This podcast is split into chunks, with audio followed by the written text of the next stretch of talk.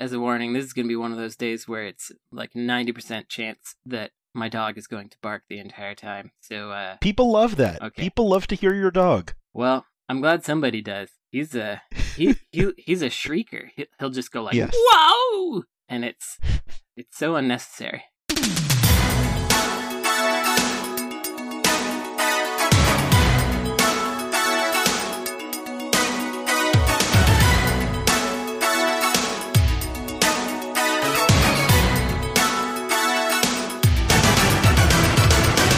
Now I understand. This podcast is my punishment for living. This is episode 185 of the Insert Credit Show, a video game talk show wherein a panel of experts must address a series of 10 carefully chosen topics, each within the space of 6 minutes, lest they be prodded by the sound of a horrible buzzer. I'm Alex Jaffe, and if I could only play video games that started with one letter for the rest of my life, I would choose the letter T because I don't like the idea of never being able to play Tetris again. Hmm. Uh, my name is Frank Spaldi, and if I had to choose uh, letter blah blah blah blah blah, I'd go S because I think that's the most common letter uh, across every platform ever. So I think that'll get me the the most variety. Yeah, I'm hoping that my T allows me to play games that start with the word the, uh, but we'll see how the rules fall down. Uh, I think the rules are probably going to be a comma the at the end. So I Mm, think we'll I see. Think, I think you got blasted. You just blasted yourself. I've been self blasted. Well, I'm Brandon Sheffield, and I was going to choose S because You could choose S. You still can. It doesn't have to be a unique answer. Oh, is that right? I figured it had to be unique. It's more interesting if it has to be unique and if they're claimed. So, uh, since I can't choose S and it means no more Sonic in my life, uh, it's a difficult one. I would say this is going to be a weird thing. I'm really pigeonholing myself here, but I'm going to say I want to play Y games because I can. I got East, and I got the Yakuza series, and I got Yanya Ka- uh, Cabalista for the for the PS2. That's that's very important to have. I got I, Gotta have that. yeah, ukulele, everyone's favorite video game to make fun of on this show. Um, so you know, I've got all my bases covered with Y. All right. I think we're gonna have to put ukulele on the Earthworm Jim list of games we're not allowed to talk about. Yeah, okay. All right. Well, joining us this week from Germany is writer from RPG site and Silicon Era and a uh, VTuber with Rainbow Arcade. Uh, Kazamo Hashimoto is with us. Hi, I'm Kazuma Hashimoto, and if I had to pick a letter that would dictate all video games I have to play, I'd have to go with R, because I love the Resident Evil series and I could play those games until I drop. Resident Evil Village. How are, are you feeling about it? Um, I think it's okay as a horror game. I don't think it's a Resident Evil game, um, but I've played it like eight times to completion, so it's fun. That's a lot of time. So- I, I gotta ask, what is a Resident Evil game? What are the defining characteristics? Oh, uh, so I think when people think about Resident Evil, they associate, you know, mansion, uh, zombie. Mhm, Um, but the core narrative of the Resident Evil series has always been about, well, eugenics and white supremacy, and how government backed pharmaceutical corporations exploit vulnerable people to create things um, like bioweapons uh, that, you know, are then used to facilitate terrorism in uh, other countries. So is Resident Evil 4 a Resident Evil game? Uh, yes, because that has to do with government collusion behind a cult manipulating vulnerable people in Europe. All right. Uh, Because Krauser is actually part of the United States government, so I think that I think that applies. yeah, sure. I get into a weird space when talking about those because, um, I mean, mechanically, because like Resident Evil one through three are are one thing, and then Resident Evil four is another thing, and then uh, the rest of them are all trying to figure out whether they're one through three or whether they're four. It's it's how it kind of feels to me. And I, I think eight, Kazuma, correct me if I'm wrong. Eight, I have I haven't played it yet. Is one of the closest to trying to be four mechanically, right? Um, regarding its pacing and level design, yes, because it's super self-referential to Resident Evil 4, and I feel like it suffers for that. Uh, mechanically, it plays just like Resident Evil 7.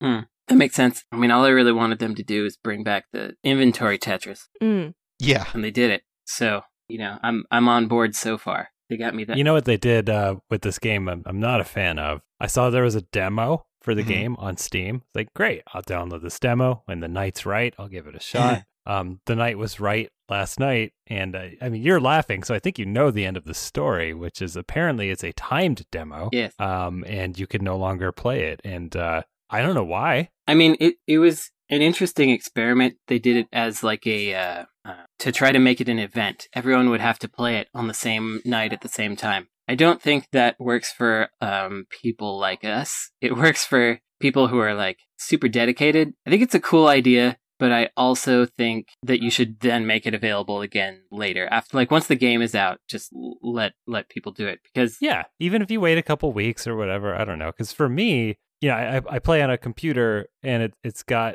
you know the the second hottest graphics card, and I wanted to launch this demo to see if the graphics were super hot. And if the graphics were super hot, I might purchase it because sometimes I want to buy a game just to just to use my graphics card that that I don't use very much. Uh, so I guess I'll never know.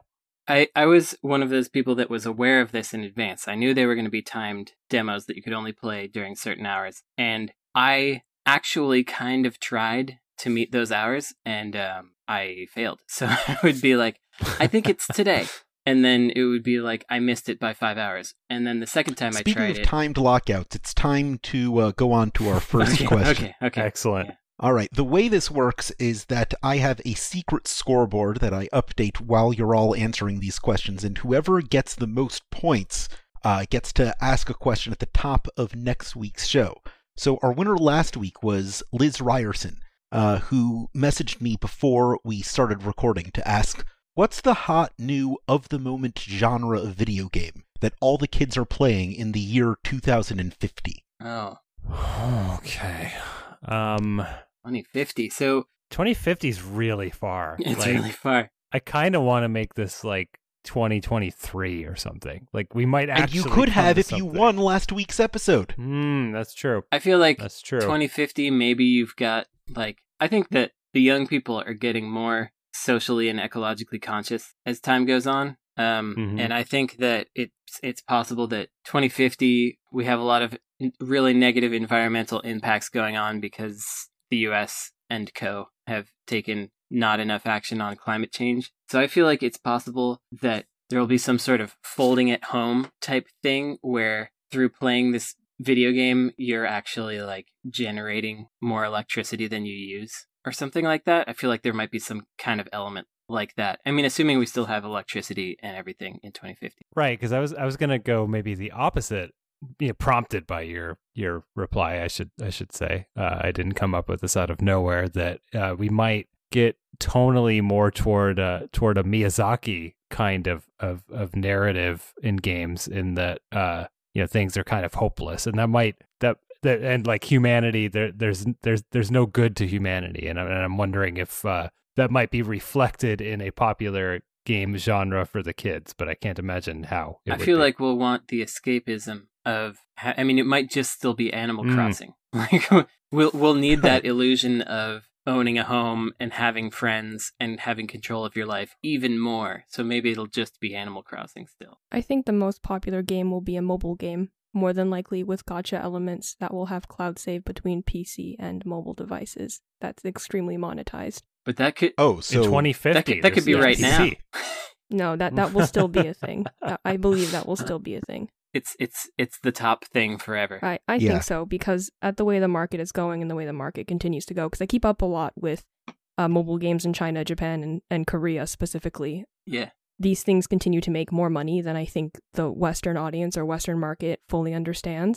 And I think they will continue to make money exponentially. So these mechanics and these systems will be implemented in more games going forward. And I think that will end up being the mainstay, at least in AAA games. I think what you t- what you two are describing is something that will probably pop up in indie games, which are having their renaissance right now, and that's really great. Mm. This is assuming there's electricity in 2050, though. If if uh, otherwise, it'll be like Moncala that, that we'll be playing. What's Moncala? No, I think we've got until like 2070, 2070? until electricity runs out. Moncala is one of the earliest games. It originated in Africa. I believe. I've played Yeah, Moncala. Moncala's are. You know, I, Moncala is one of those things where, like, in elementary school, well, maybe not everybody's, but in mine, they were like, "This is one of the earliest games. You all should play it." But we never knew what the rules were, and I think whoever told us the rules, taught us the rules, told us a really, really simplified version because it was Yeah. It basically whoever went second would win. It's kind of a proto backgammon. Yes, yes. It, I guess it's kind. Of, you know, I need to relearn the rules of Moncala because it probably it probably secretly rules rules, and I just don't know. I, I, I feel like the game is just gonna it's gonna exist in this mechanical language that if we saw it right now, we would just not understand literally anything that's happening. Yeah, I mean, I'm I'm already almost there with some of these games as as an older person, so I think something in 2050 is just like there's just gonna to, to us would just be like blobs moving around and a lot of strobe lights and and and notifications that that things are happening and we wouldn't understand how any of it yeah, correlates. it'll be like Fortnite layered with Among Us, layered with Genshin Impact with cross saves, and you're just like, uh, you, you look at it and and then you fade into dust because of how old you feel. yeah. and disconnected from from the universe and the kids are like oh but you gotta z- zab the bloboid uh at the at the correct zaffer i put a lot of z's into my fake words um i don't know yeah, that's what happens in Right. in, in, In the future. in 20, 29 It's all years. Yeah, Zs. we're gonna be so old. Yeah, in 2050, the letter everyone's going to pick is Z because that's what all the games are going to start with. that's right Mm. that's right well good i think we solved it Uh, yeah, it's all going to be Genshin Impact. just genshin Im- impact Question number two. Is there a spectrum of quality for patch a slot games, or are they all kind of the same? Oh, I know about this. I know a lot about this. It usually depends because a lot of companies will do corporate tie ins regarding, like, you know, IPs and stuff. Like, uh, for example, Capcom released some uh, Resident Evil Pachi slot machines a while ago.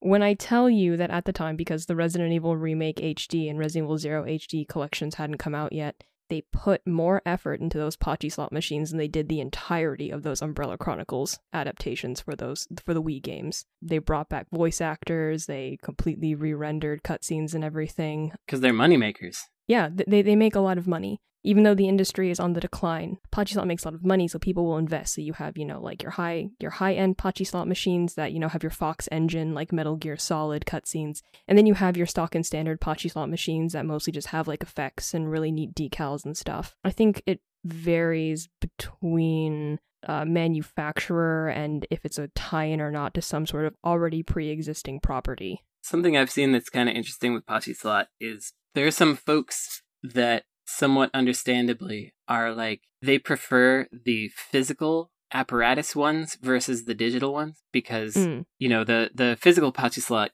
games you, you have actual pachinko balls and an actual rotating you know s- slot machine and somehow it feels more like you're in control even though you're not if it's fully digital you feel like this could change on me at any moment even though it's all rigged obviously aga- a- against you but um, I, I found that an interesting thing where uh, especially uh, older folks were like no we want the, f- the actual physical one and it, it sort of reminds me of how i, I don't think pachi slot will go this way but pinball tried to go digital and you know pin, pinball also has its origins in gambling and in pachinko and it's it all comes from sort of the same space pinball tried to go digital and they do still have digital tables but in general the people that wanted to play pinball in the US are folks who liked that kind of physical feeling of it and the and it felt more like s- it was skill based even if they got the the digital physics perfectly correct and now y- i think you see that all the major pinball machines that are coming out are are still physical machines. The the digital stuff did not take it over.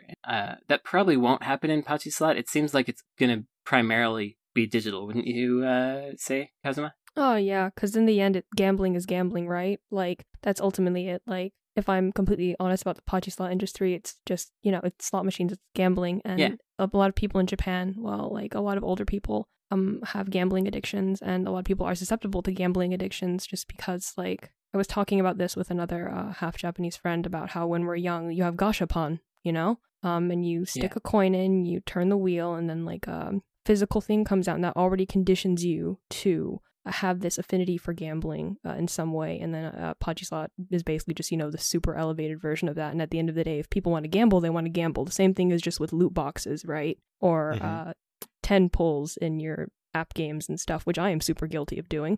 And if it transitions to digital, I could see that being more feasible than them keeping around um, physical machines because Yeah. it just seems like a natural progression from what people are already doing on their phones to what they're now doing in parlors. And it's easier to update as well. There's Mm, practical yeah. concerns about it. You can uh, you can update it. You can change things on the fly. I think uh, also when talking about levels of quality, like a lot of the quality level has to do with the graphical display and how engaging it is. But there's a, a game that we do occasionally talk about on here, which is the uh, Pachi Paradise series from IRM, which is just an entire disaster report game inside of a Pachi slot wrapper. Well, it's it's sort of like it's next to it, but they they used a Pachi slot game as a vehicle to do a whole like full 3D running around a world disaster report style game. And I really feel like somebody needs to do a deep dive investigation into all of those games because I feel like they're sort of under discussed over here. It's just such a such an oddity that that is like something they they wanted to do enough that they were like, yeah, we're just gonna make a whole 3D GTA like inside of this Pachi slot game that you can buy for twenty dollars. Uh, if anyone wants to do that, uh, publish it and then come on insert credit and we'll talk about it. That's right. Please do it. I want to read about it without having to do the work. Question number three. This ties into what we were talking about in our uh, intro question, actually. Uh, what defining element of a video game series do you wish that the developers would be more flexible with? that requires some real thinking about. I'll let the three of you go first. Okay. If we were going with the Resident Evil example, I think there's a time when I would have said that like ammo and access to weapons would be a thing that I wish they were more flexible with, but then I saw the ways in which they tried to get more flexible with it, and those were not good. Right. Like most of those side stories and such. So like Ra- Raccoon City Chronicles or whatever. Yeah, it's it's a real it's a real tough one. It's almost I can almost think of more examples where I wish they hadn't been more flexible. Like with the with the East series and its its bump attacks. I wish they just stuck with it. Just like see where that can go rather than turn it into an action RPG of a different sort where you hit a button. My gut instinct answer was to say get rid of lives in something like Super Mario, but I think they did that in Odyssey. I think you just lose some coins. Yeah. Um, but I don't know if anyone's still hanging on to this notion of lives. Uh, it's pretty weird, man. Stop. Right. You don't have to do that. We're not in arcades anymore. Yeah. Uh, I was thinking about the dynamics Nintendo applies to uh, Link and Zelda and Ganon in the Zelda series. It's always a very rigidly defined uh, Mm. relationship between those characters in every iteration we see, and it's the reason Nintendo won't let Link be a girl, for instance. And it's just something they gotta let go of. So you you want Ganon to be the hero. So we can have we can have Wicked, the Zelda version. Yeah, I, what I want is Shadow the Hedgehog, and uh, we give him a gun, and uh, And there are 157 endings. exactly, yes. Are there a lot of endings to Shadow the Hedgehog? Yeah. There Yes, are yes. yes. there are Yeah. hundreds of endings to the Shadow the Hedgehog series. Too and many. It's something I, Hundreds? Yes. Why? There are Uh, Yeah. hundreds of endings. and it's something I really want to go through in like a special episode of Insert Credit, but uh, it's it, it would take us like four hours. I really so I was at um Mariel uh Mariel Cartwright's house and her husband Tyson, who folks may know is a big Sonic human who does all kinds of Sonic nonsense. He was showing me Shadow the Hedgehog. I, I I've owned it forever, but I just I didn't like the idea of it and so I wasn't playing it. And he was like, actually it's pretty good. I'll show you some of the parts that are good and the parts he was showing me that were good were not good. like I don't know how they get how they got to that place with that game. So uh, that's another situation where yeah, maybe they should have not been so loose with their their constraints of what they did with the video game. I can't imagine pointing to a part of Shadow the Hedgehog and saying this is the good part. I'm not saying this is like worst game. ever. Like it's it's just a nothing game. It's not a terrible game. It's a nothing game. So I don't know what parts you point at and you're like, yeah, this part's pretty good. You know, he, he probably didn't say good. He probably said interesting, and he was probably right about that. It is like okay. it's weird, interesting, I guess. there are 326 total pathways in Shadow the I Hedgehog. love that for Shadow the Hedgehog specifically. Yes. The character, not the game. I love that for Shadow. Good for him. yeah. Yeah, Near Automata only has 26. Get with the program. yeah, I think um, Shadow only getting one game. It's like yeah, get all your endings out right now. Like, Right. All, all, We're not going to get another all one. 322. Good lord, that's a heck. That's 322 sequels to Imagine that will never happen. Exactly. Okay, things that should have stuck. Or what? Are, are we saying So, they uh, should? does every Zelda game still shriek at you if you're about to die for like yes. yes. 10 minutes? Yes. Yeah. Yeah. They should stop that. Yes. Yeah, that's true. We don't need a big klaxon when we're about to die forever. It's very noxious. like just just do the chime like three times and then i get it i'm not going to forget that i'm about to die you don't have to keep it repeating forever until i get a heart or die you can just warn me sufficiently and then i'll understand It's to badger you into getting another heart. which works. it certainly works on me. I'm like, fine, I will eat this mushroom that I cooked. Okay. Consensus. Question number four. What were the most self ruinous business decisions in video game history? Shoot. See, I'm a politics person. I don't really know a lot about video game development outside of, like, for example, certain people in certain games that were then removed because of X, Y, and Z kind of thing. So, unfortunately, I'll allow you three to illuminate me on this.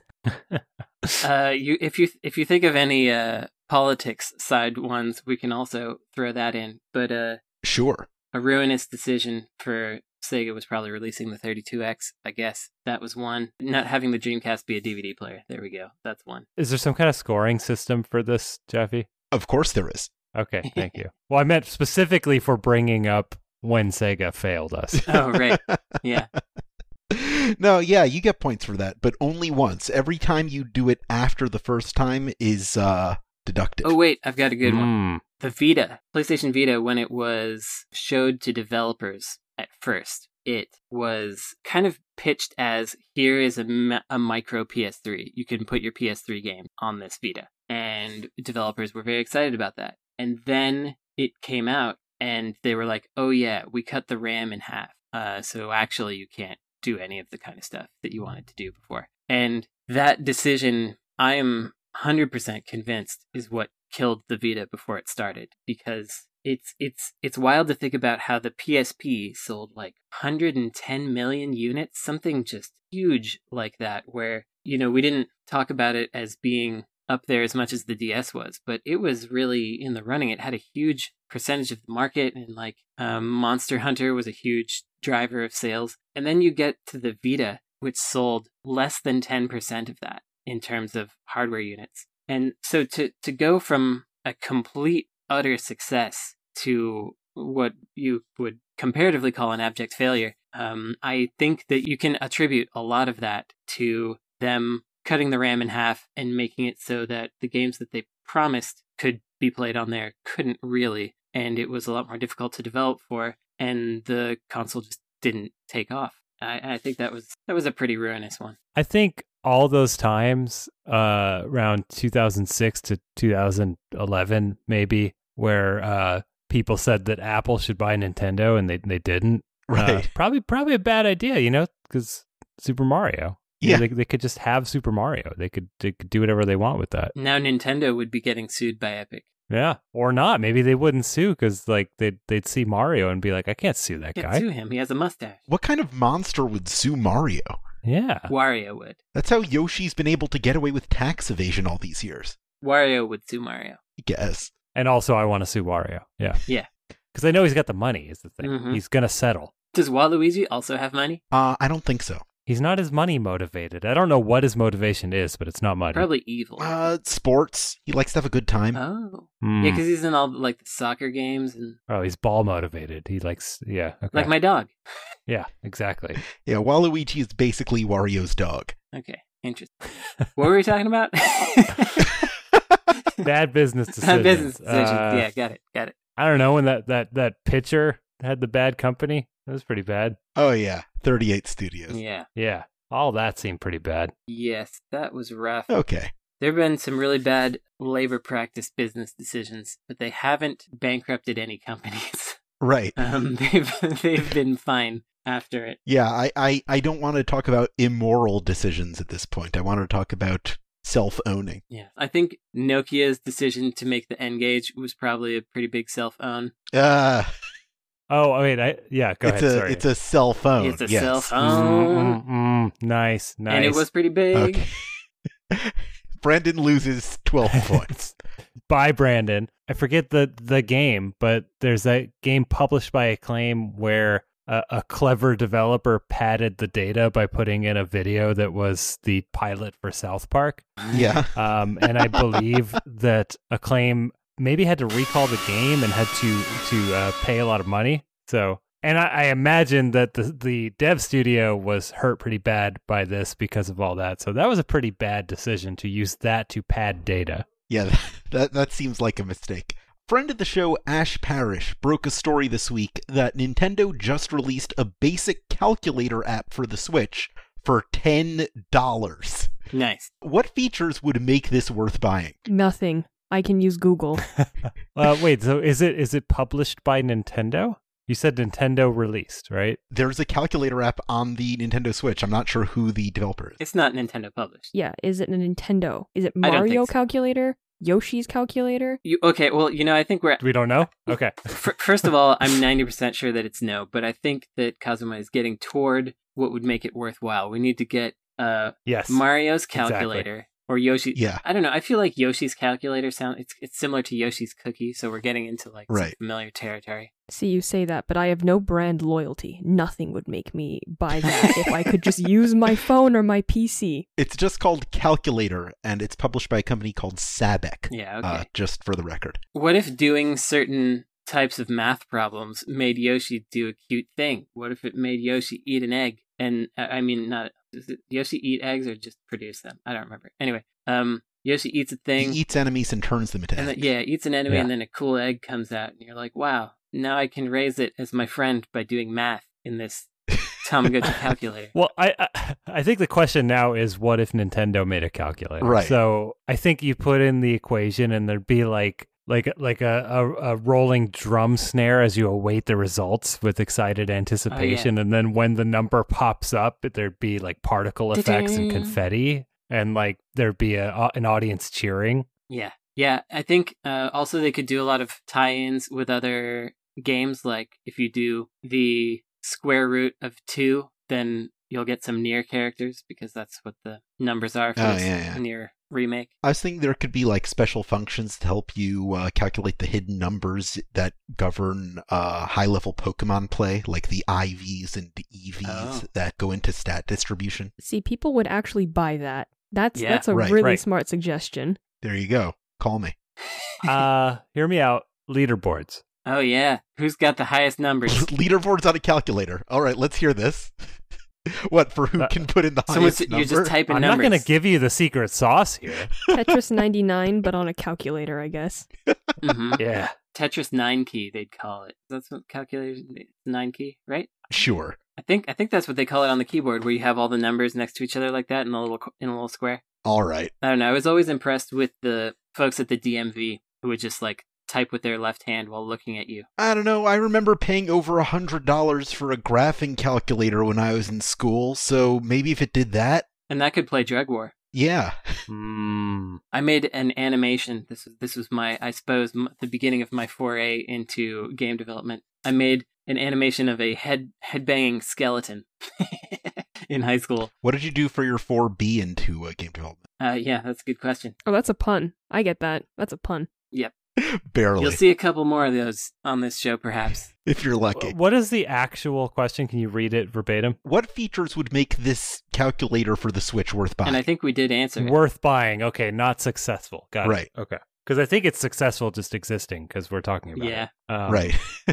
sadly. But worth buying. Also, there have been some jokes that like limited run should do a physical release of it and the, of the of calculator. the calculator app. And what is depressing is that would absolutely sell. oh, it definitely Wine would. for lols. I'm pretty sure Limited Run has joked about this. Oh, did they? They should probably just do it and make some more Well, money. probably not joking, actually. Uh, yeah.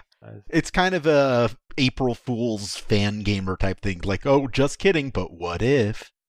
yeah. Uh, yeah, I think really the the Nintendoization of the calculator app that's what that's what we got to do, or make it like a cookie clicker type thing where when as the more uh, leaderboards, cookie clicker with leaderboards. There you go. Yeah. It's like who's been doing the most who's calculating. doing the most math, you got to do real math too. You can't just be typing numbers. You got to hit I guess No. this is the time to bring back Donkey Kong Jr., right? Because Nintendo did make a Mm-hmm. Mhm. calculator one. Is that right? I don't know about that. Yeah, Donkey Kong Jr. teaches math, the uh, sister title to Mario Teaches Typing. Oh, well, look at that. That is completely untrue. Yeah.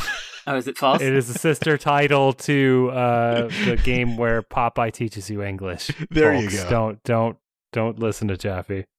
I don't want All Popeye. right, Uh, thank teaching you me. for setting the record straight then. Yeah, actually, I never thought about that. That's exactly the wrong guy to Yeah, teach you English. I am what I am. Popeye don't know nothing. You're just gonna become this mumbling alcoholic. So, wh- which video game character would be the best to teach you English? Hmm. I know we're very off topic here. Yeah, but I like this question. M- uh, Mavis Beacon. Yeah, Mavis Beacon. Yeah. All right, we're going to be right back after a quick break.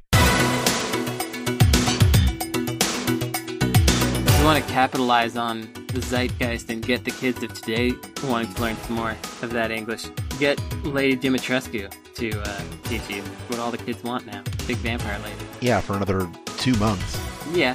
I mean, when I couldn't play the demo, I, w- I watched the trailer for the first time, and, and uh, uh, she she's a fine speaker. She's a good English speaker. All right, welcome back to Insert Credit. It's time to dive into the dirt bag.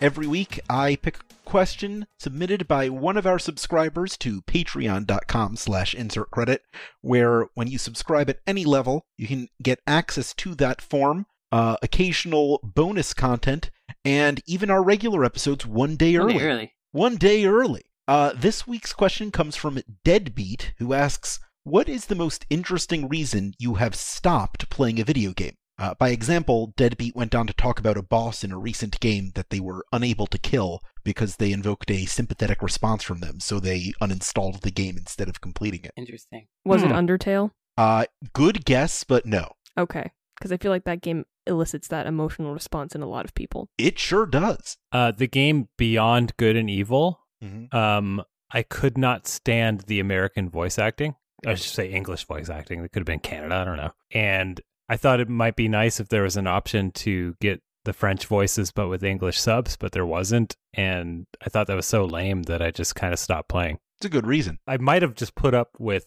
the voices if there wasn't even this notion of French being in there, but because there was no hybrid, it was like, well, screw you. And I just stopped playing the game. Yeah, I think that's fair. My answer is probably XCOM, which I talked about last time, so I'm not going to do that one again. Y- y'all can go back and listen. But I feel like I have a lot of really uninteresting reasons why I stopped playing games, but maybe they're sort of interesting psychologically, which is that I play these games, like, for example, Bloodstained or Persona or something. Persona, I think I did this with Persona 4. I play all the way to the end, and then the, the last thing I have to do is the boss. And I think beating this boss will be difficult. And I have finally just realized I wasn't actually having that much fun. So I don't want to do one more difficult thing. And then I just stop playing right at the end. And I've, I've done that to so many games. I get to the end and I'm like, but was I really having fun? And then I just stop. That's that's something something going on with my brain. That's being reasonable. You're being very reasonable and good to yourself. You're Mhm, practicing self care.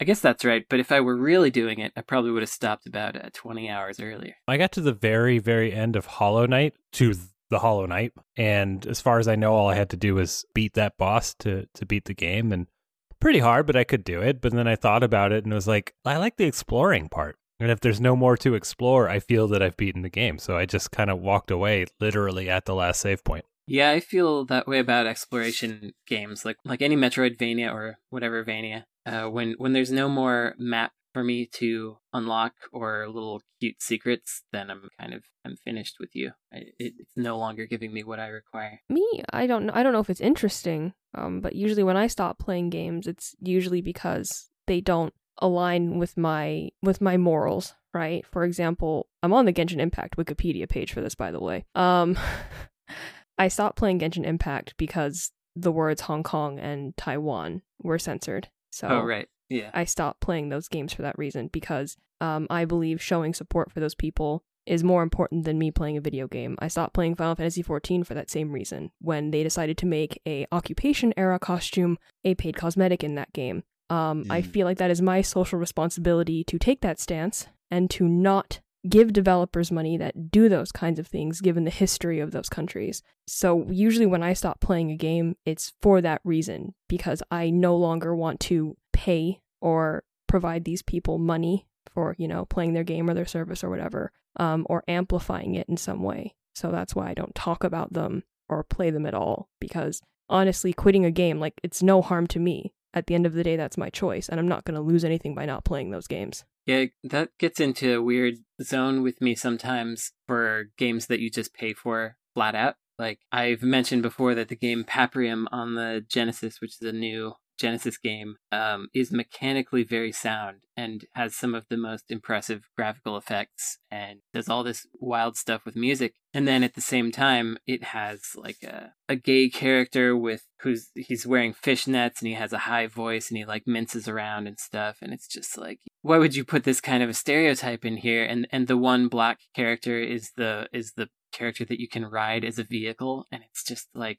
but i've already given them the money you know there isn't aside from talking about it there's no more stance that i can take on it and that's uh that's a little frustrating to me because the money that i i paid the money in advance you know Mm-hmm. my morality is already compromised Yeah, so all you can do is marley about and say, These are the chains that I forged in life. Right. Yeah, I did this to myself. Here it is now. I have to. It's weirdly complicated internally when you've already given them the money in a weird way. And it sucks because it's already entangled in this thing you do want to support, which Right. is this kind of like making games for retro consoles. Yeah.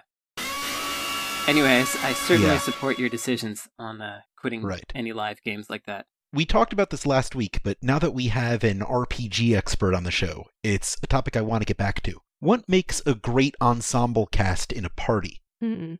I think something that connects the characters together, right? Like Final Fantasy twelve is my favorite Final Fantasy game, and that's the pure ensemble cast. Mhm. And t- those all those characters are connected because of the way that colonialism has impacted their lives on various different levels. You have uh, somebody that grew up under uh, colonial rule. You have someone whose homeland was destroyed through colonial rule, someone who was part of the colonial system. This this single thread kind of ties everyone together through this shared experience or this commonality in some way. And I think that's what makes a good ensemble cast that they have a good chemistry and there's something that kind of keeps them together versus a pure aesthetic because some characters could look or function well together in a party, but if they're not interesting, then what's the point? You're playing a role playing game for the story for the most part, right? Right. I, I guess gameplay matters too to some degree, but I feel like that is probably one of the most important parts regarding like an ensemble cast. It's a game where you're playing a role. It's in the Yeah. title. You know, it actually makes me think that I need to do a little more thinking about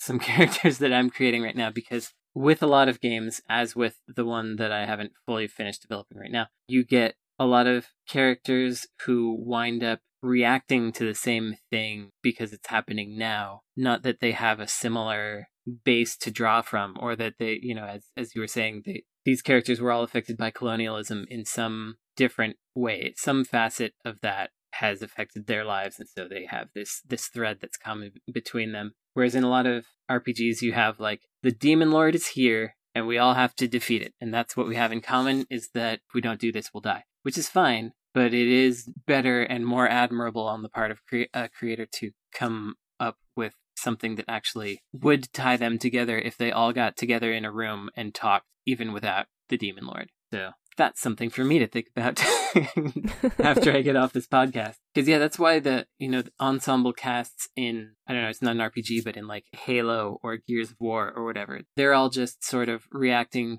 to an invasion or a threat on their lives. It's not like they would otherwise be talking. Hmm. Right. Uh, to me, kind of what makes a party interesting in a game is the way that the members interact with each other, as opposed to just the protagonists themselves, and uh, to build healthy relationships between each of those characters. Final Fantasy XII is interesting because it's really the Final Fantasy game that you could make the biggest argument that there is no main character of, that everyone in the party has the same agency over the story itself. Like, Vaughn isn't like anybody's favorite character I love Vaughn. You take that back. I love Vaughn. yeah, people like Vaughn, but he's not like the protagonist who stands out in the game. Like he's one of many. Yeah, you got the bunny lady. Fran, What game was the belt lady? Yeah, I'm saying most people who think of Final Fantasy XII think of Fran and Balthier more than they think of the character who you start the game with, or even the princess uh, Ash. I think.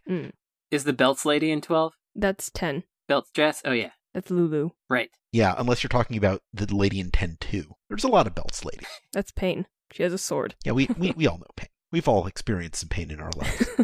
So more good ensemble casts though. I feel like the Uncharted games had a real opportunity to make a cool ensemble cast and they just went with adventure movie tropes and Mhm. didn't do it. For such a character driven game, that was one of the more disappointing things about it to me. Like I, I did enjoy to an extent. The I, I think my favorite one is the um, Uncharted Lost Legacy, which is the the ladies Uncharted, Yeah. and they did develop their characters a little more, and they both, but it was in a way like their bonding factor was they both had some kind of fraught relationship with Nathan Drake. That's the game where Nathan Drake has a big red bow on his head and a beauty mark on his cheek, yeah, right? you've got these two ladies, and what do they talk about? But uh, a dude.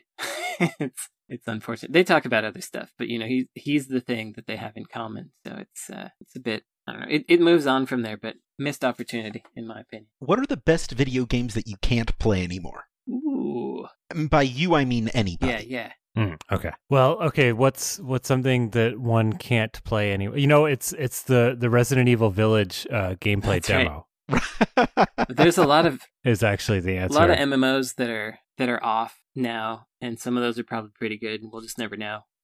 There's just no way to know that anymore. Um, I would say Fantasy Star Online, but people have set up servers so that you can play that still. So that's So I have a question. Is it is it games as they were released, for example, MMOs that have now changed and are lo- no longer like their original release, or is it just games that that we have no access to at all anymore? Either of those is a perfectly valid way to interpret this open ended question on this show that we call Insert Credit. Okay. Yeah, because I think the former is really interesting. I mean, like technically, you can play something called Ultima Online right now, but that's not the thing that people were going crazy for in the late '90s. You know, Right. it is maybe the same game at, at at a base level, but it, the world is very different now, and it just doesn't work the way it does. Yeah, the Uh, so- fervor around the release of World of Warcraft Classic proved that it's not the same thing as World of Warcraft as it is now. yeah. Mm-hmm. Mhm. What was that game that was it was released during GDC like ten years ago,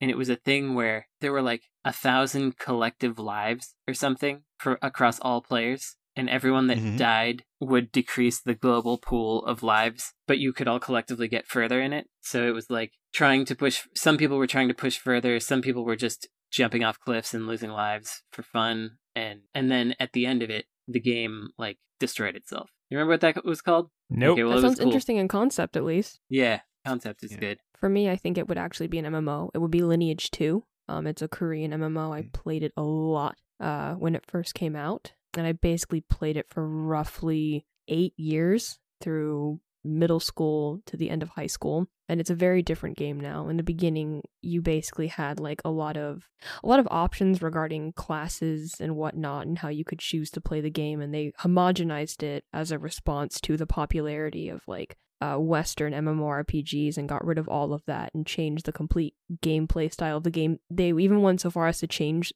parts of the entire map to where certain areas no longer exist to basically speed players ahead to the end faster and i think that's a bit sad when games change so much that you can no longer you can't really recognize them in the state that they used to be and have that experience is basically just erased off the map and everything that goes with it like the enemies that were there or even gameplay designs that had existed previously to it changing to sort of suit or follow specific trends to effectively stay alive after being around for plus 10 years you know That's the second game I ever worked on in my lineage 2 career. I did uh, some localization on one of the expansions. It wasn't like I didn't do very much on it. I oh my just, god, that game got me into MMOs. I'm not even kidding. I went to my first gaming convention. I was there. I was playing the game, and one of the guys at the booth gave me the game for free, and that just got me hooked on MMOs immediately. Yeah, that would do it. Lineage was uh, certainly a phenomenon. I mean, that was when it came to Korean MMOs. There was Lineage and there was Ragnarok, and those were like oh, and MapleStory, and those were the big one. At least for the Western audience, those those were the ones that were like really putting not only Korea on the map, but MMOs in general were were reaching a new audience because you had like you had your Warcrafts and your Ultimas and stuff, and those were for a very certain kind of sensibility and Ragnarok was way in the anime zone and then Lineage was in this kind of like somewhere totally different kind of a feeling space. Pretty cool. Wow. Wow. The degrees of separation. Always very small in the old video game industry. Wow. How cool. That's what they say about entertainment. There are only 16 people and they all know each other. That's right. Wasn't there just a game jam where it was games that could that were meant to be only played for a day? I believe There was, and I s- I played a couple of them. There was one where like, how did it work? It was everyone could play, and then they, it was sort of a massacre um, platformer. And then when you got to certain checkpoints and power nodes and things, you could steal those, or you could hack. You could like hack save states so that nobody else could use them. Um, there was a lot going on with that one, and I believe that's. I don't know if that's playable anymore. I think it was supposed to also dissolve itself after the day was Oh. up. Okay, right before the buzzer, I have I would be remiss if I didn't mention PT? Metal Gear Oh, Online. okay, never mind. Yeah, we, we've talked about PT, but uh, Metal Gear Online is a game that uh, a lot of the insert credit community was really into uh, ten years ago, and is now gone forever. Too bad. PT is a good, good answer, also, though, dang it. PT is a good answer. Yes. Points for Cosima. What will be the point where we can say that the VTuber streaming trend has officially peaked? Oh, I think it's Pete. already hit there. Actually, I think it's already hit. Really? Is it a Yep, trend? I think it's already hit. Um, mostly because I would say that the first VTuber would be uh, Kizuna AI, and then sure. uh, from then on, you know, it got really popular with like Hololive and whatnot. And Hololive is kind of like the big conglomerate that has all the major VTubers and they debut people. Um, but I think we've already hit that point to where, uh, a- as a VTuber, where it's hard to break into this scene uh, because there's already such a big oversaturation of people doing it, either because, you know, they just want to roleplay a character or whatever, or they're doing it for reasons of euphoria. Like the reason I have a VTuber avatar is so I don't feel dysphoric while I stream, and because it keeps me safe from weirdo nationalists that are trying to find pictures of my face to try and measure my skull. Um, Jesus Lord. Jesus. it's, it's real. It's real. That's happened. Oh, um, no, I believe you. Um, but I think it's already peaked, and I feel like it will slowly begin its decline and then it will plateau. I think more people will continue to become VTubers, whether they will achieve whatever measure of success like you wanna you wanna create for them or measure them against, for example, like, you know, Corone or uh Gura. That's something else entirely. But I think it, I think we've already hit it. That's interesting to me. I would be kind of surprised if it had hit the peak because, like, I feel like, you know, at, at this point, my mom could read a news story about, like, Ninja, the Twitch streamer, and she might send me, a, like, an article clipping from the newspaper being like, did you know about this? But my mom definitely does not know yet about VTubers, and I think there are still untapped. It's been very big in uh, Japanese circuits for the past few years, but I feel like it's just starting to get recognition on the international stage. And it's something that, like, big celebrities are kind of flirting with at this point. Like, I feel like the same way that podcasting blew up as, like, a viable stream of entertainment just in the past few years, in the way that, like, big corporations have picked up on it, I feel like that's yet to happen for VTubers and it may still. I mean, okay, so like within the Western sphere, n- it's not limited to video games. They're all, they're already VTubers essentially, right? Uh, they have like uh these fake 3D Instagram influencers and Yeah. whatnot that already exist. Or I think some company was trying to do some sort of diversity push, and they made like a 3D model of a brown girl talking about being harassed in a cab. That got a lot of pushback on social media, and I don't think they've ever used her again probably wise. because that was just yeah because it was just Yeah. a really i don't know why anyone thought that would be a fucking good idea sorry i curse i apologize You're allowed to curse. okay thank you we we you can just curse, we don't. okay okay yeah I, I think we've already seen it kind of appear in the west but not in the way that you would associate with vtubing right like a 3d anime avatar or a live 2d model uh, but i feel like we already have these things especially in like art circles like i see this stuff in like magazines that are concerned with like aesthetic and art and music yeah. as opposed to reading it in like a, a general newspaper, I suppose. So I, I think I think yeah, I agree with what with what you're saying that I guess basically until like your mom reads about it, is it truly in the mainstream? Yeah, and I think also that you know Lil Nas X or somebody could become a VTuber, and then suddenly it would be like in this different kind of sphere. Mhm. Megan the Stallion, while she's taking her uh, her time off to work on herself, could be like, you know, maybe I'll be a VTuber. You know, th- I feel like that that could happen. I feel bo- like both of those specifically feel almost likely to me now that it's been so Yeah. long. I feel like we're we are moments away from like NBC launching the masked tuber.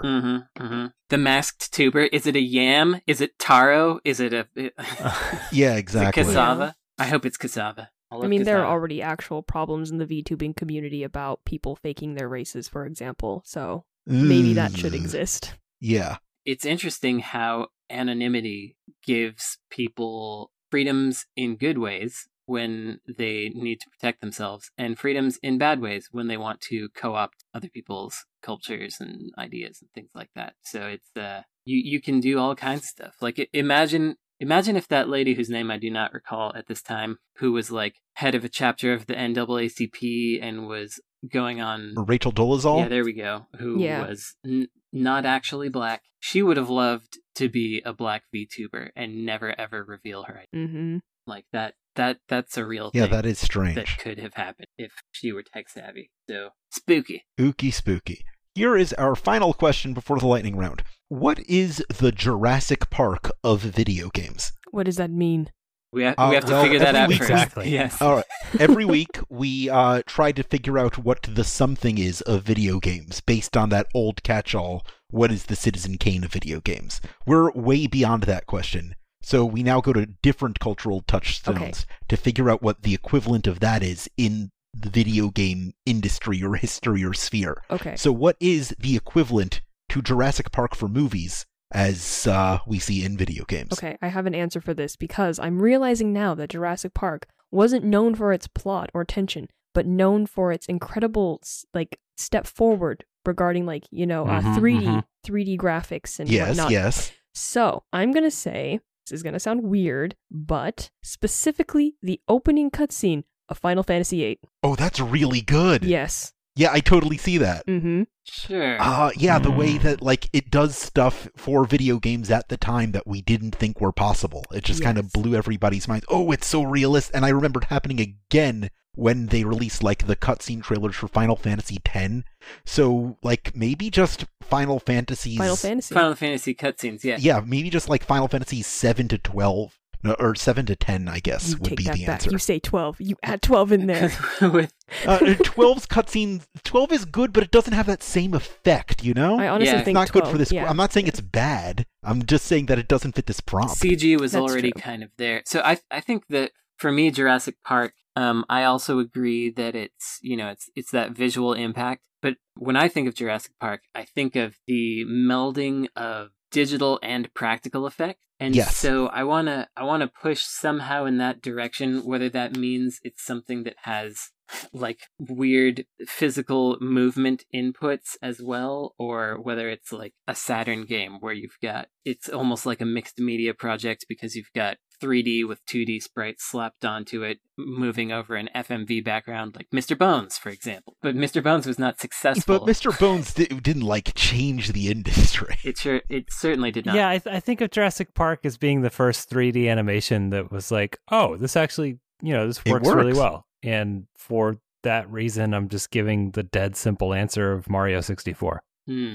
I mean, like there were 3D games before that, but that's the first time where it's like, oh, you can just make a cool game that's entirely in 3D. But here's where I will counter that. I guess it's more of a Toy Story though than a yeah, Yeah. I think, Think so about it. because Yeah, yeah. because like so Jurassic Park it sort of pr- in in a way proved out the CG digital space for film whereas I feel that Mario 64 was a I don't want to say a false flag but like nobody else succeeded in doing a 3D action game for a really long time after Mario 64, a platform game anyway. Like it, people kept making them, but they were all terrible until like the PS2 era. I think you could say that for Jurassic Park too, though. A lot of people tried to emulate that for a long time and got nowhere. Mm, maybe you're right. Okay. yeah, I just don't remember movies as much as games, I guess. I'm having trouble remembering movies that tried and failed and placing them in the chronology. When when did Jurassic Park come out again? It was like 94. Something like that. Hmm. Yeah, I guess that's quite early. So maybe ma- okay, maybe I maybe I buy it. It also Uh, it was 93. 93. Yeah. Okay. I, I Yeah. mean, that, Not a lot of great CG movies in 1993 to 4. no. Although I will I will emphasize that Jurassic Park is a mixture. They did, they definitely Yes. had they had a real big T Rex head come down and chomp on what's that guy's name in the toilet? Uh, Toilet Man. Um, Thank you. Newman. He's called Newman. Newman, yeah. His name is Newman, yeah. No, that wasn't the T Rex. Uh, it was that frilly dinosaur that shot Venom at Newman. No, the, but the T Rex ate him. No, the T Rex did not eat Newman. The Okay, T Rex no. ate the lawyer. Oh, really? Yeah, he had the guy in the toilet. Yeah. Newman wasn't on the toilet? It wasn't Newman on the toilet. No. How do you how do you have Newman and you don't put him on Yeah, the No, Well, toilet? like the Newman's movie. tried to steal the Jurassic Park DNA so he could and then like he, and then he went to the toilet. uh, And then he got eaten. different death scenes. Whatever. All right, whatever. Uh, Look, the, the point is, if you got Newman in your movie, you put, him, on, the, toilet, everyone. yeah, The end. man. Uh, Wayne Knight has never been in a video game that wasn't just an adaptation of a different thing he was in. Unfortunately, Too bad for him. Got a cool name. yeah. Otherwise, that would be the Jurassic Park of video games. Is that Is his that name? Newman's Is that name? Newman? Yeah, New- uh, Wayne Knight. Okay, I'm not going to retain that. His name's Newman. You can retain Wayne Knight because Bruce Wayne is the Dark Knight. Put him in a Batman. yeah, But like that that name is really cool. It is. And Yeah. he's not. No. He might be I a don't nice know. guy. I think he's pretty cool. Might be a He's a nice- cool He guy. might be okay. Yeah. he's not traditional cool. Like he, like I can think someone's like a cool guy, but they're not like cool, like sunglasses cool. He's like the Guy Fieri of movies. Yes.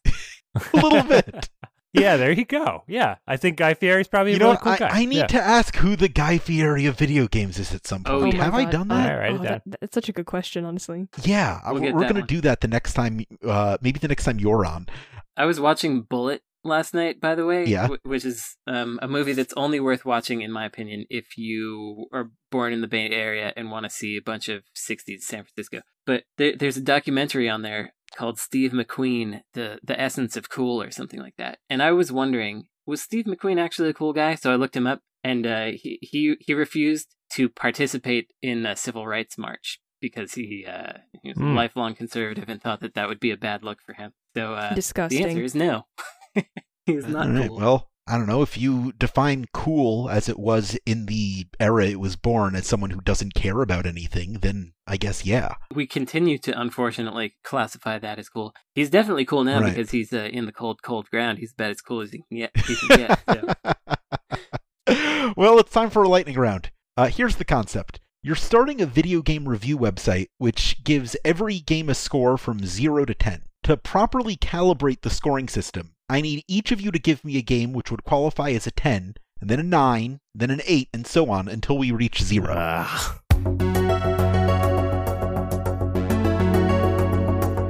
collectively or each of us. each of you. I'll do Okay. 10. I- I'll, I'll do No. 10. Resident Evil 4. wow. 10 out of 10 game. Um, uh, God, I don't know. Um, there's no tens. like, what game is a ten? Big One okay, story. you can pass. Tactics. Final Fantasy Tactics. Tetris. No. Um, Tetris is a ten. Tetris on the Game Boy is a okay, ten. now I need to get my ten. God darn it! See, RE4 was the easy pick because it's a literal genre defining and changing video game. I don't like Yeah. it, but it's a 10. Okay, ten. I'm gonna say ah, this. This is No, not. you're among friends here because our favorite games are usually around 7s to 8s. Yeah. I'm. I can't, I can't do this according to my personal values. I don't think so. I can't make like a terrible, like a. I can't make a seven game a ten here. So You can. In your heart, you can. So do in it my, here. In my heart, it would be like um, I'm probably Valid Three, but that's terrible. So, uh, I'm gonna say Portal. I'm gonna say Portal is a ten. Okay. Valid. 9. Uh, Resident Evil Four. you, you know, it's a 10! Yeah, I think we can't we can't reuse each other. Let's say. okay. I didn't hear that rule. That wasn't a rule. I, I guess I guess you Yeah. win, Frank. Uh, okay, my nine is gonna be. Now we're gonna get into my real zone. Uh, Earth Defense Force Two. Vagrant Story. Okay, 8. Yeah, Vagrant Story's a good 9. eight. Um, Yakuza 0. Mm, that's a good one. Yeah, it's a solid. Um, eight. which Zelda? Uh, I don't know. Link to the Past. okay. Link to the Past is an 8? No way. I already did nine and ten, so it doesn't have those slots. I would have put Yakuza Zero as a nine for me, so I'm gonna say Yakuza Kiwami Two. Oh, yeah, that, that's, a, that's a solid 8. I'd say that's even a 6 or a 7. yeah, if I'm picking a Zelda for an 8, I'm going like Oracle of Ages or Seasons. Those are good. Those are really Oracle of Ages. No, they they talk too much. Okay, They're seven. 7. Are we on seven now? Uh, Oracle of Ages. Okay. Uh, seven. Seasons is an eight, but Ages is a Seven's seven. got to be Deadly Premonition. Yeah, DP is the classic Oh, 7. that's a good one. Yeah, yeah. Lost Odyssey.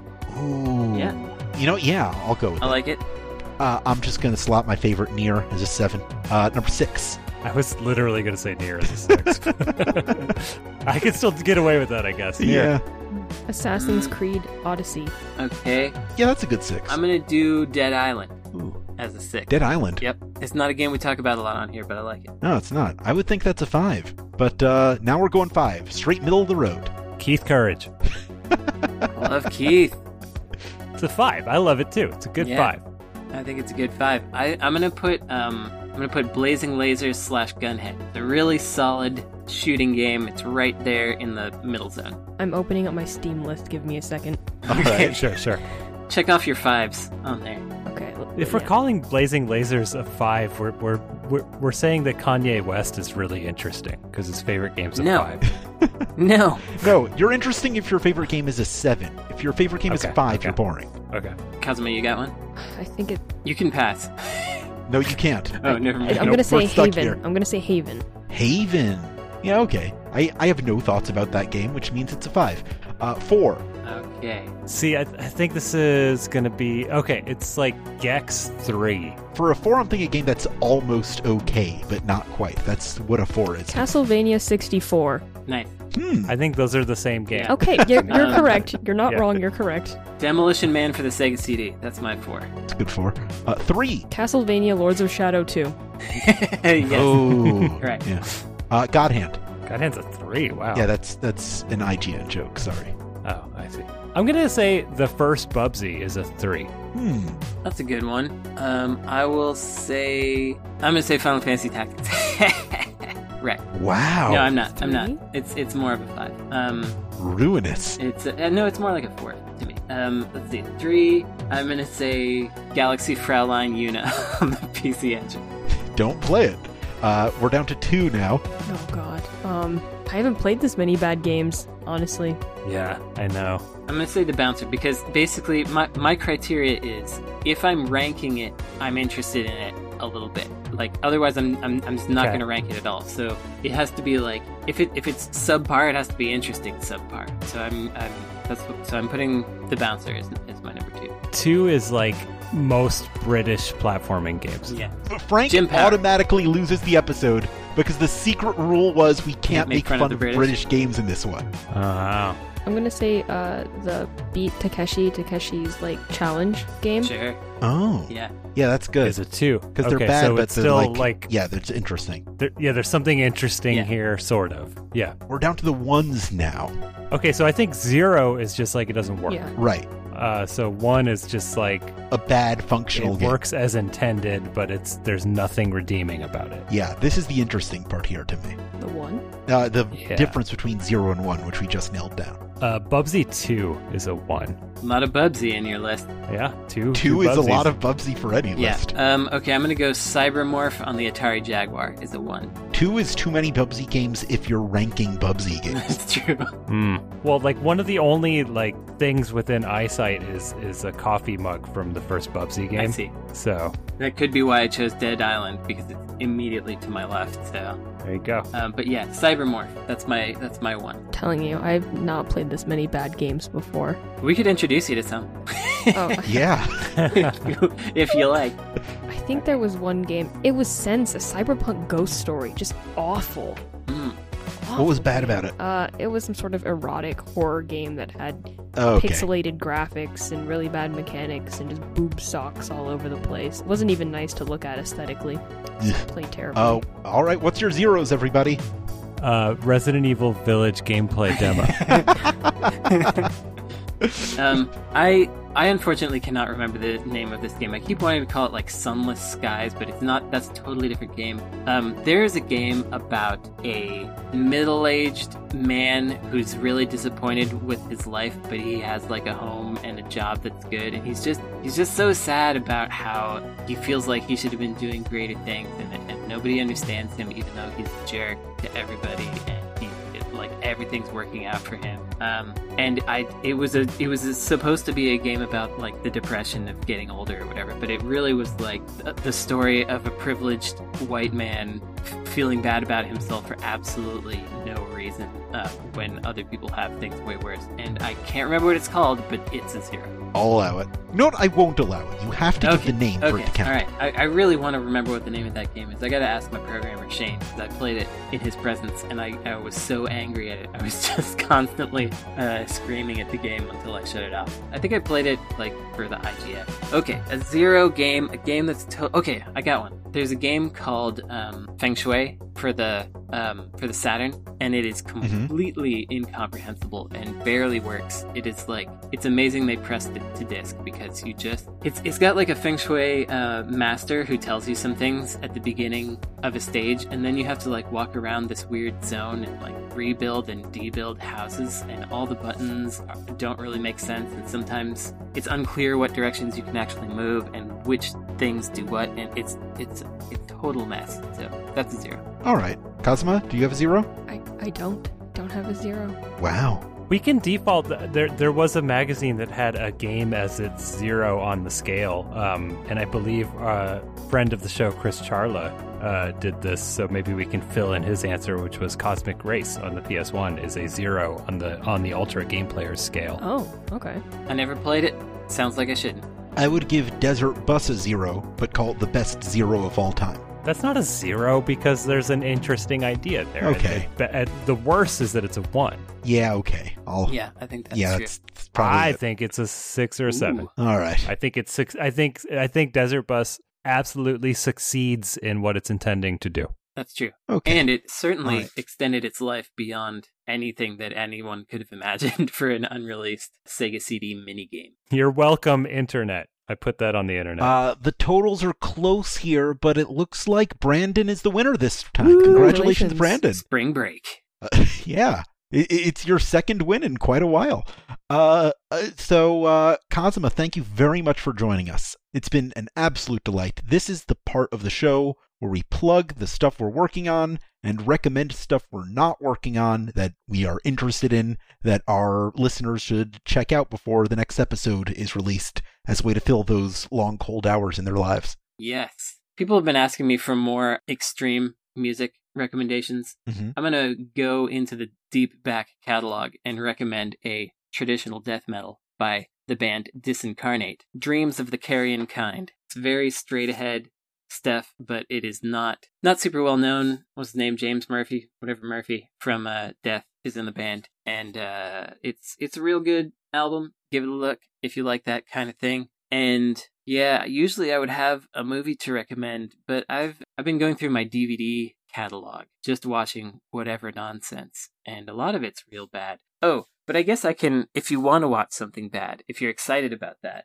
you could watch the movie G2, which is the the director's third attempt to make a movie about the sword of Alexander the Great being stolen and that sword giving somebody who's a like a muscly male model um s- like superpowers and the, there was the swordsman and then there was swordsman 2 also known as gladiator cop and then there's G2, which I guess is maybe Gladiator Cop 2. I don't know. But the, the premise is the same every time. It's terrible, but hilarious terrible in uh, in a lot of ways. So uh, give it give it a look if you want to have a good bad time. If you if you're fully vaccinated and can hang out with friends uh, who are also fully vaccinated, you could have a lull time at this movie, or you could do it virtually. I haven't seen it yet because it just arrived at my house right before the show, which is not where I am right now. But I'm very excited to go home and uh, look at this book that just came out in Japan. That is, uh, you know, you know those catalog style books in Japan Oh, sure that do. just catalog all the things. Yeah,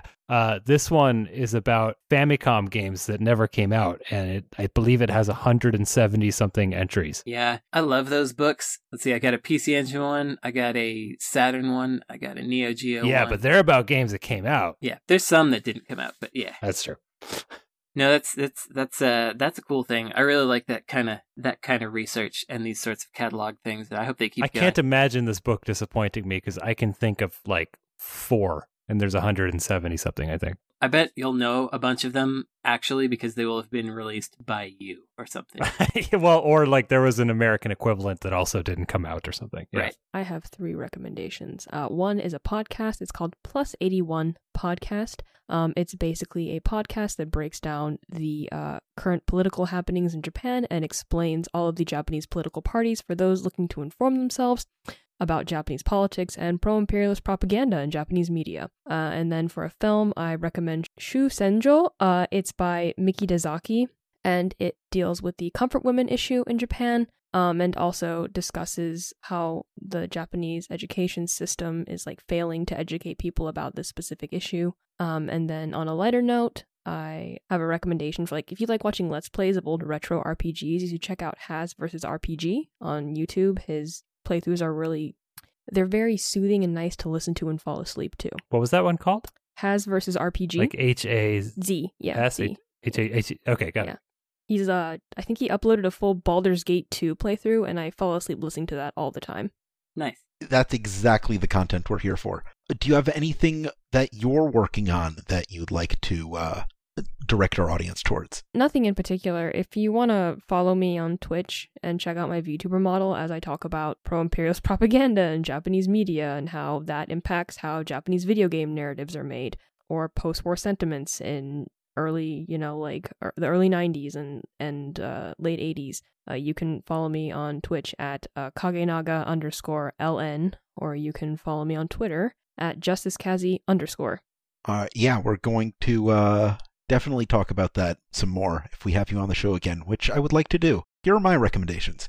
I recommend that if you, the listener, are listening on any platform which uh, hosts podcasts such as iTunes or Spotify or what have you, that you subscribe to us if possible and leave us a review if you can do that as well, which really helps the algorithms push us upwards and forwards. You can also go to patreon.com slash insert credit, as aforementioned, where you can become a patron to submit your own questions, get regular episodes one day early, One day and early. access to bonus episodes and other exclusive content. Yes, indeed, Brandon, one day early. As of this recording, we are at 401 patrons, and once we hit 420, we're going to do something special. You're going to have to uh, get there for you to find out. It's an arbitrary number, which I'm sure has no bearing on what it's going to be. You can also join us on forums.insertcredit.com and follow us on Twitter for our own personal updates and projects. This show is at Insert Credit. I'm at Alex Jaffe. Frank is at Frank Safaldi. Brandon is at Necrosofty. And Kazuma is at Justice Kazi underscore with two Z's. The show is produced by Esper Quinn with music by Kurt Feldman. Once more, I'm Alex Jaffe, I'm Frank Safaldi. I'm Brandon Sheffield. And I'm Kazuma Hashimoto. and your game has now been saved.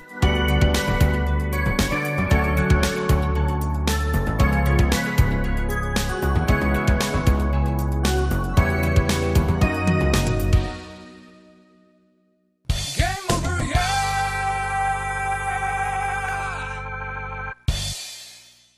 Hooray. Wahoo! Yay! Oh, That was so good!